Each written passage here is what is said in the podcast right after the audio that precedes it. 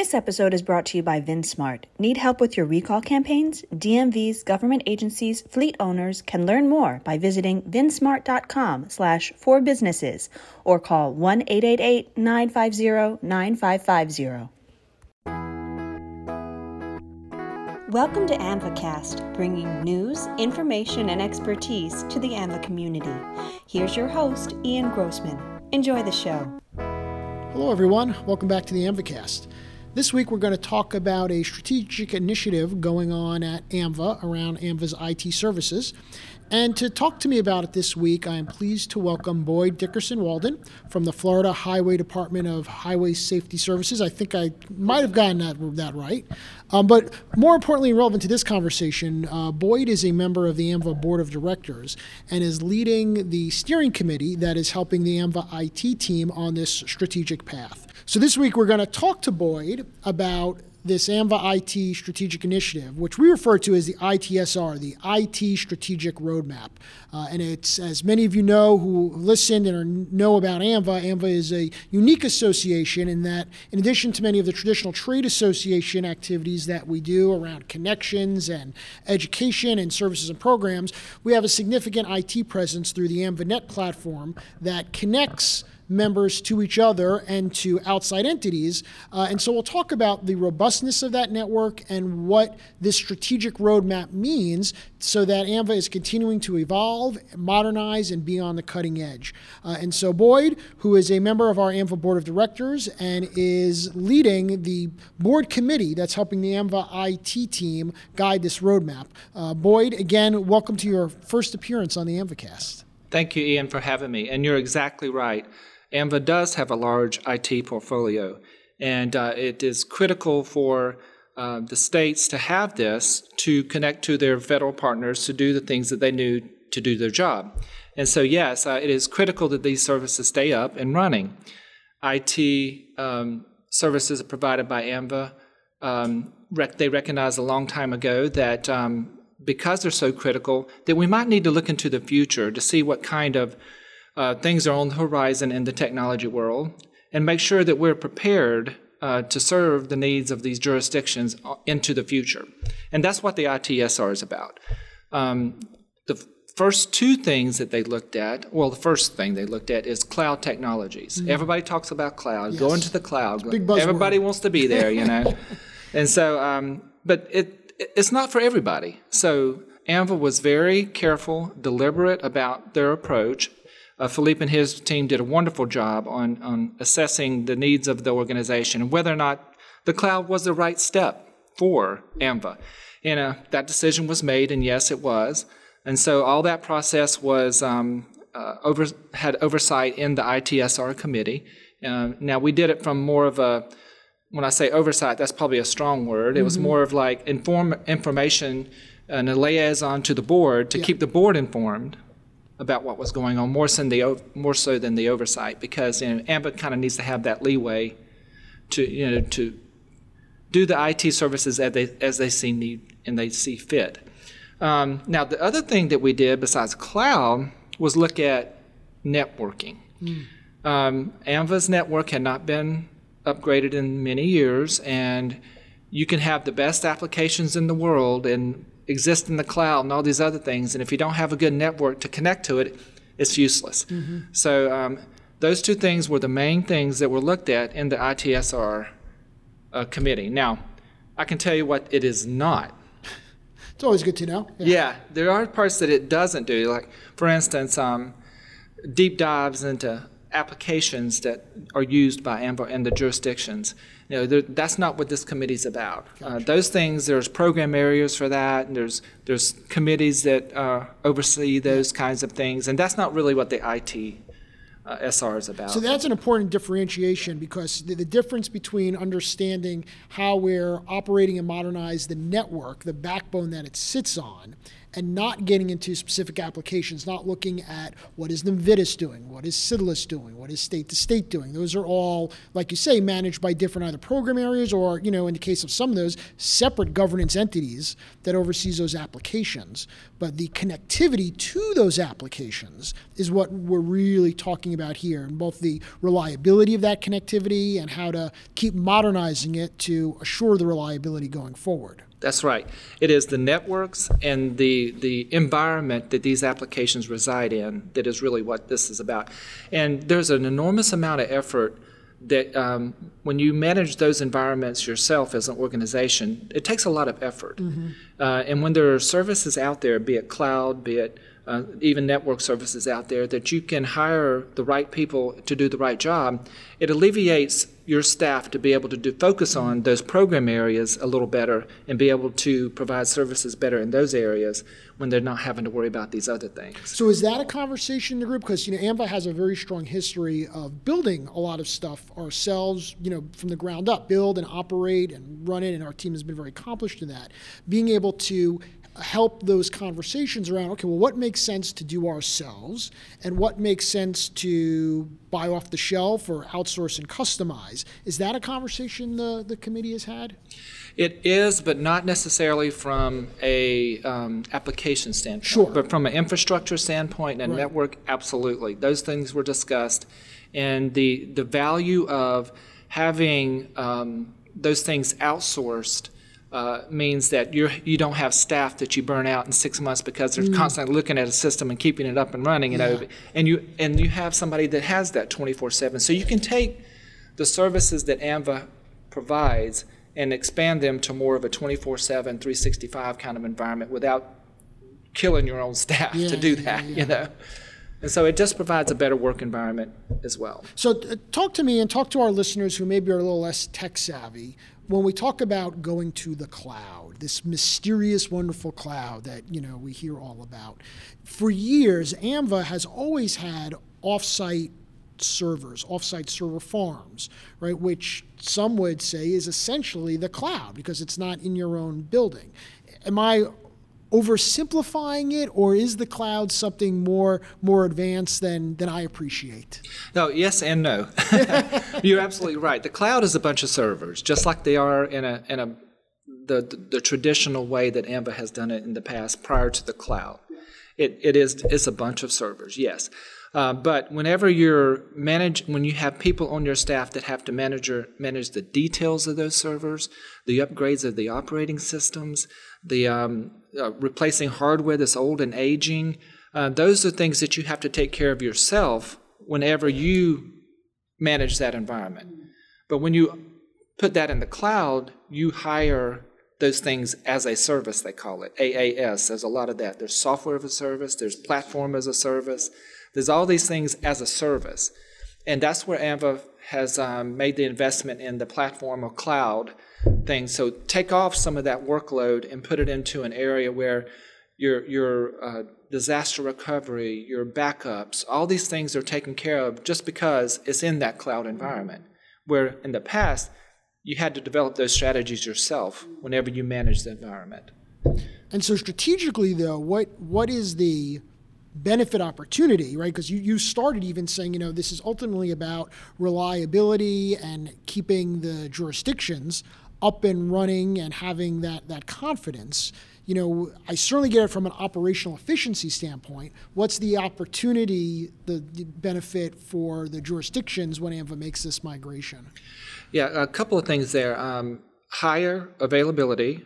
In the cloud environment, you can have two layers of availability and sustainability. That is, one we call high availability, meaning having more resources that should one particular server, lack of better words, has an issue, that there are other servers there at a moment or that are taking the same load that can handle it should one server go down. But there's also the aspect of disaster recovery. Should the entire location of a cloud provider have a problem, there's automatic disaster recovery in other locations to where you It may not be instantaneous recovery, but virtually to where you can get back up and running relatively quick. Now, one thing I would like to point out at this time, though, is AAMVA has been very accommodating with where other jurisdictions are in their own journey, cloud journeys. Not every state is at the point where they're moving to the cloud. I mean, some people still have mainframes. I think a lot of people still have mainframes. So AAMVA's taken the approach to where we no jurisdiction left behind. We have to make sure that every jurisdiction, no matter where they are, has the ability to connect to the services they need to do their job. So there are accommodations and factors that are looked at to make sure that we don't disenfranchise or leave somebody behind, or their systems will no longer work by this move. So Philippe and his team has painstakingly gone through and made sure that we've done that. Now, some of that may mean that jurisdictions have to invest a little bit and move forward, but we've given them the time to make sure that they can prepare to do that. And there's budget cycles that they have to worry about, and some people, those cycles only come once every 2 years. So you really have to, it's not an overnight process for sure. Yeah. Now, on the network side that you talked about, explain to me the difference between when you talk about the cloud migration and the network side of things. Some of the more high-profile outages we've had over the last number of years have been in large part because of the network that AAMVA uses but doesn't control. Is that what you're talking about when we talk about network, or is it something different there? Correct. The network for AAMVA is the traditional MPLS, which I'm trying to remember what that stands for now, but it's a traditional type network. Yeah. So it's twofold. It is upgrading that traditional network to more what we call an Ethernet-based network, which is probably getting a little too technical. I don't know about technical, but yeah. Ethernet is almost a throwback term. You don't even hear that term much anymore. So you don't really hear that too much, right? Get the old Ethernet cable and plug it into the back of the machine. Yeah. Literally.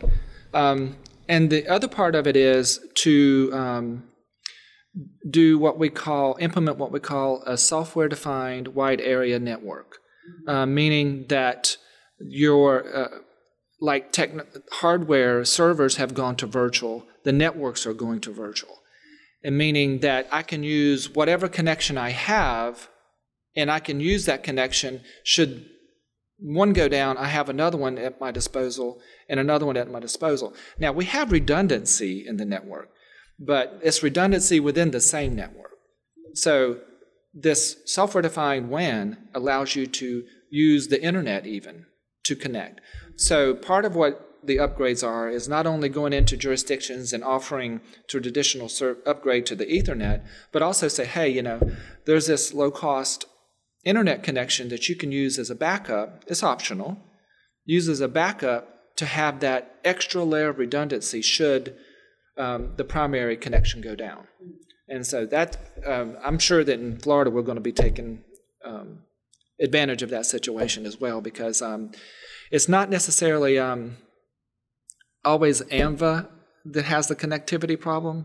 It's between the two. And so, having that extra route, AAMVA systems might be up and running just fine, but the network, you just can't get there. Right, because someone literally cut the line. Literally. Someone was doing construction, they put a shovel through the line. Absolutely.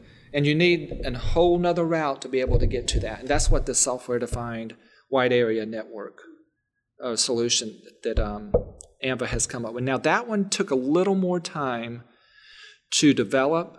It's something that in Florida we've been looking at as well.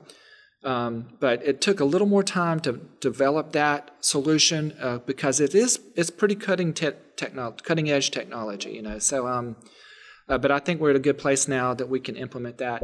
And that kind of reminds me of something else I would like to say. As always, with my involvement with AAMVA, no matter it be on a committee, the board, or whatever, I always get more out of it than what I put in. I always feel like that. And so my time with chair of the ITSR, I can tell you these lessons we're taking home and we're using them ourselves. And and I'm hopeful that other jurisdictions will do that as well in the future once we really start getting a lot of this stuff implemented, that I think that will happen. Well, do we have an organized effort to do that? I know that the ITSR was very much focused on guiding the AAMVA operational perspective of it.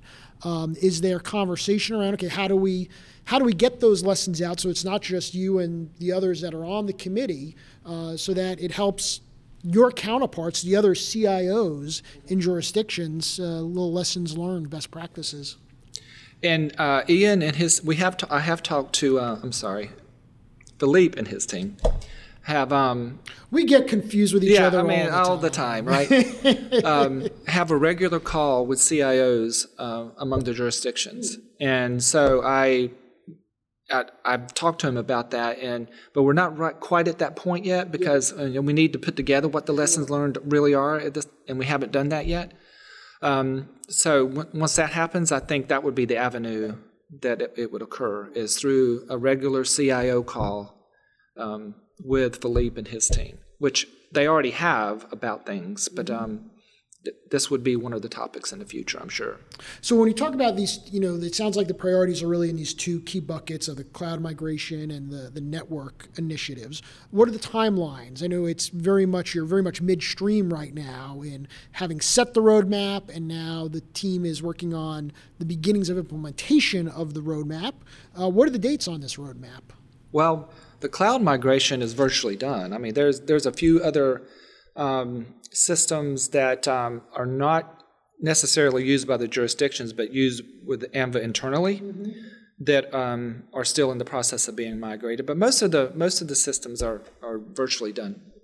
No pun intended, virtually done. Yeah. But anyway, but the network one is still I can't remember the last count, but it was 30-40% of the jurisdictions maybe have already implemented some of the network changes. Now, I don't have any numbers on how many people have taken advantage of the software-defined part of it, but that might be something we get a report on in the next ITSR committee. So. When he suggested it's that far along, it's just two things to me. One is that the migration part was very much invisible, if you will, for the jurisdictions. It happened without them having to know or worry, because it was just creating this more efficient way in the background that will benefit them without them having to really do anything. And then the other side on the network piece, if that many people have done it already, it's, it took some effort for the jurisdictions, but a reasonable, doable effort. That is a very good observation. And probably one of the driving principles of the whole migration was the least amount of impact of the jurisdictions. And that was one of the issues with the network that we were really struggling with, is it was such... it was a flipping of the switch kind of thing, and so it was very scary. And so we went back, Philippe and his team went back to the drawing board and said, okay, we just can't do it that way. We're going to have to do it in a more methodical way, to where we just don't incur that kind of risk to have a full-fledged system outage. So, we got to do it in a more piecemeal way that is more methodical and able to back up from should something go south, So they did go back and consider that. It was probably one of the biggest considerations, is the risk factors. And so you mentioned about some of these, we'll come back and look at the lessons learned to share them, but you also said you're already taking some stuff back to Florida. So give me a little bit of that sneak preview of some of the tidbits that you've picked up that might in another year or two be a best practices lesson learned that'll be available for everybody. That's on the cloud front. We've learned in Florida that our applications are not cloud ready at this point, and that was looking at the AAMVA's IT portfolio. They were in a much better position than we were, and probably most states are, as far as how up-to-date their application architecture is. And so moving to the cloud, I wouldn't call it a lift and a shift, but it was more of a lift and refactor a little bit, but it wasn't the effort it is for a full-scale modernization like we're having to do in Florida. We're having to completely redo applications to make them cloud-ready. And so we've learned that we have to wait till we finish that before we can move. And so that's on the cloud front. On the network front, we learned that the redundancy, and that's another, we are moving our data centers in Florida from one location to another. So we took advantage of the extended time frame for the migration to this new network for AAMVA, and put our move in consideration of that, to where we're not going to implement in our old environment. We're just going to go ahead and get our new connections in the new environment, and when we move into it, we'll be connected to the new stuff. So it kind of, me being on that committee maybe gave us a preview in that other states may not have been able to take that, advantage of that. But, it helped us. But it also, one of the biggest complaints we have about our connectivity to our partners on the state level, or tax collectors that actually do the work for us, is there is one point of failure in our networks. And whenever somebody does a backhoe and knocks out a fiber connection, that office is dead in the water. I mean, they're toast. There's nothing they can do. So with the software-defined wide area network, there are other capabilities like wireless that could pick up at a moment's notice. And in fact, we've used some of that technology in some of our disaster recovery for our field offices during hurricanes. Mm-hmm. We've implemented some of that technology to where we've taken a device into an office that lost their connection because of the hurricane, and the cell towers and all that still work, and we're able to get connectivity back to our home office, and they can open up their offices and perform. Wow. So just as long as they got power. But sure. But so those types we've implemented it on a limited basis, but still across the complete network, we have not done that yet. Now, the beauty of the software-defined WAN is it's not expensive. So that is something that we're looking to do some budget requests to our legislature, because since it's not going to be really that much, mm-hmm. we think we'll be able to get some funding on that to create that redundancy, that extra redundancy mm-hmm. in our local offices around the state. Yeah, that's a big deal. So once this is all done, this is complete, by the time you implement any new technology, it's old technology, and the new thing is out and about. Any sense yet as to what might be next after it? I know maybe it's too soon to say, but you're one that's never shied away from the crystal ball conversation of what might be, and if you're wrong, you're wrong, who cares? Any sense in your world as a CIO, what might be the next frontier after cloud migration and network redundancy? Oh, well... I believe that the focus might turn a little bit to the actual applications mm-hmm. and modernizing the applications. Business rules, policy, things like that change over time. And sometimes it's like your grass. You have to mow it every Saturday, but you never see it grow. That's kind of like how this is. Your applications... They sit there and they're growing, and you're patching here and you're doing a change there. But then once you really get to the end of that, you might need to do some mowing. You might need to do some mowing and rearrange it and rethink how you're doing that. And that's true in every situation. So modernizing is not just about the actual physical architecture, but the business rules and the policy. And maybe that's where... some of the NVIDIA's modernization and other things like that, we might have to focus on some of our federal partners to make sure they understand why we need to do some of these things. So it may not be too much of a technology thing, but more of a business policy type thing that we need to do. But if you don't have a good home, if your applications don't have a good home, though, right. It doesn't matter. Well, it's not like, not what you meant by the home analogy, but the whole idea of, you can want that new kitchen all you want, but if you don't have a good foundation to build on, your, new fancy dishwasher is going to sink into the ground. That is exactly right. Yep. And we've learned that a little bit in Florida with our modernization project. We implemented a modernization phase one, part of it, on architecture in our state data center that is not as up-to-date as it needs to be. And we had some failures. In fact, we had a massive failure in the last couple of weeks. And so we're moving to more of a private cloud, not going out to the public cloud, but more of a private cloud, bunch of servers that we kind of manage or have a vendor to manage, because of that, of the fact that we don't have a good foundation in the current home. And so we need to get to a better foundation so we can finish our modernization. And whenever we modernize something, it goes into the house that has the good foundation. Very cool. Is there anything else about the ITSR effort that, you know, you think jurisdictions need to know about, that if you are not on the committee and you are listening in to this, and especially being a CIO, anything we haven't touched on that you think really needs to be mentioned that they need to know about? Yes. One thing that occurred to me during this whole process is one thing that is probably a misunderstanding about the cloud is that it's cheaper. And that is not necessarily true.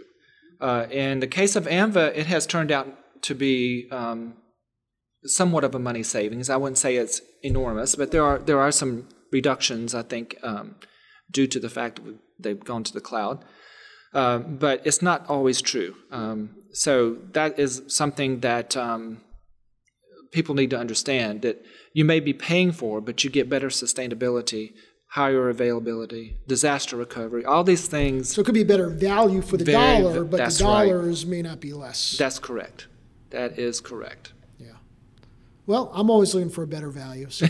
Absolutely. All right. Well, people, in today's day and age, 20 years ago, probably not that far, but 10 years ago, okay, your systems went down for a couple hours. It wasn't as big a deal as it is in today's world.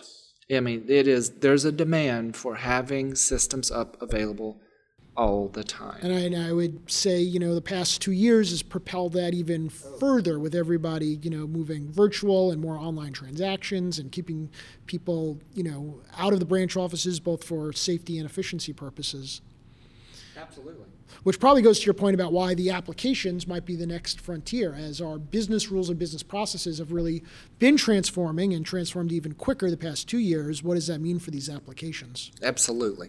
Now, not too much for the AAMVA applications, but for the jurisdiction applications, I see a couple of other things transforming, like how do we serve customers, what the service delivery we do for customers. We focused so many years on a face-to-face type thing in a brick and mortar, and the future may not be that. The future may be more you serve a customer virtually. You might look at them through a video screen or whatever, and you may exchange documents and things virtually, but you're helping that person in real time. Yeah, and that's where I think a lot of it's going to go. Our workforce is kind of demanding it. The public demands it. So... that's probably what I'm seeing for the jurisdictions in the future. All right. Well, I think we'll leave everyone on that cliffhanger, and they'll have to come back for a future conversation and see how that goes. Boyd, thanks for spending some time with us today. Really appreciate you updating the community on this effort. Also, I know I speak on his behalf. I appreciate the kind words about Philippe and his team. They really are spectacular to do so much to keep those systems up and running and reliable for the members 24/7. Yes, they do. Yeah. And thank you for having me. Yes. Thank you all for listening this week. We'll look forward to seeing you back here next week on the AAMVAcast. Thanks to our producers, Claire Jeffrey and Chelsea Hadwen. Until then, everyone, stay well. Thank you for joining us for AAMVAcast, hosted by Ian Grossman, produced by Claire Jeffrey, music by Gibson Arthur. This episode was brought to you by Recall Buzz, powered by VinSmart. Visit us at AAMVAcast.podbean.com and subscribe on Apple Podcasts, Google Podcasts, Stitcher, and Spotify.